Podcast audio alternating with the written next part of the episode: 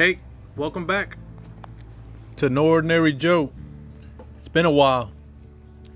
Um, been doing some things. Uh, this is a kind of crazy time.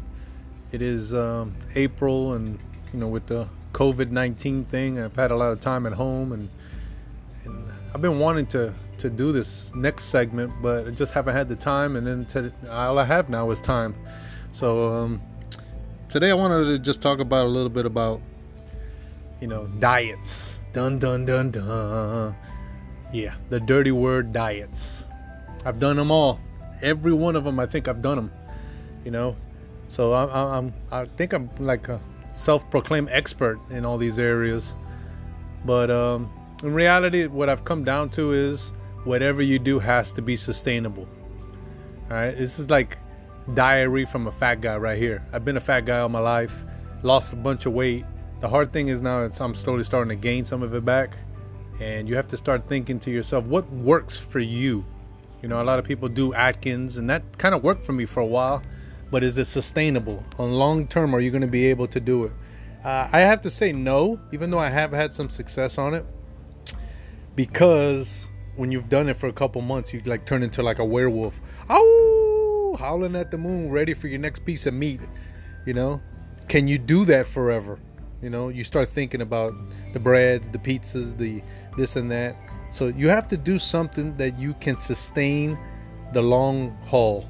You know, make it a habit for you to do. So I also lately been doing a lot of exercise to try to get back into it, and uh, I started to slow down a little bit because as I'm getting older, you know, the joints aren't holding up as well, and you know, and I, you know, I I didn't see the the results that I wanted. And then I saw this this um, doctor basically saying that it's your intake, that exercise only accounts for about 15% of your overall, you know, diet strategy.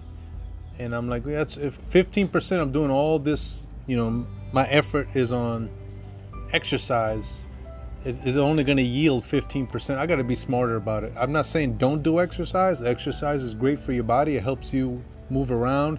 That way, when you're older, you'll be able to do things and it doesn't exert as much energy. But I have to exert my energy on what I put in. And I think that's where I'm going to be at now. So, um, like I said, I think that's something I can sustain. So even if I go off the track and eat, you know, pizza, whatever, just gotta just do it with a mind frame of how much of this does my body really need. I think that's where I'm at. So you know, uh, I've said to a lot of people that a diet is kind of like a drug addiction.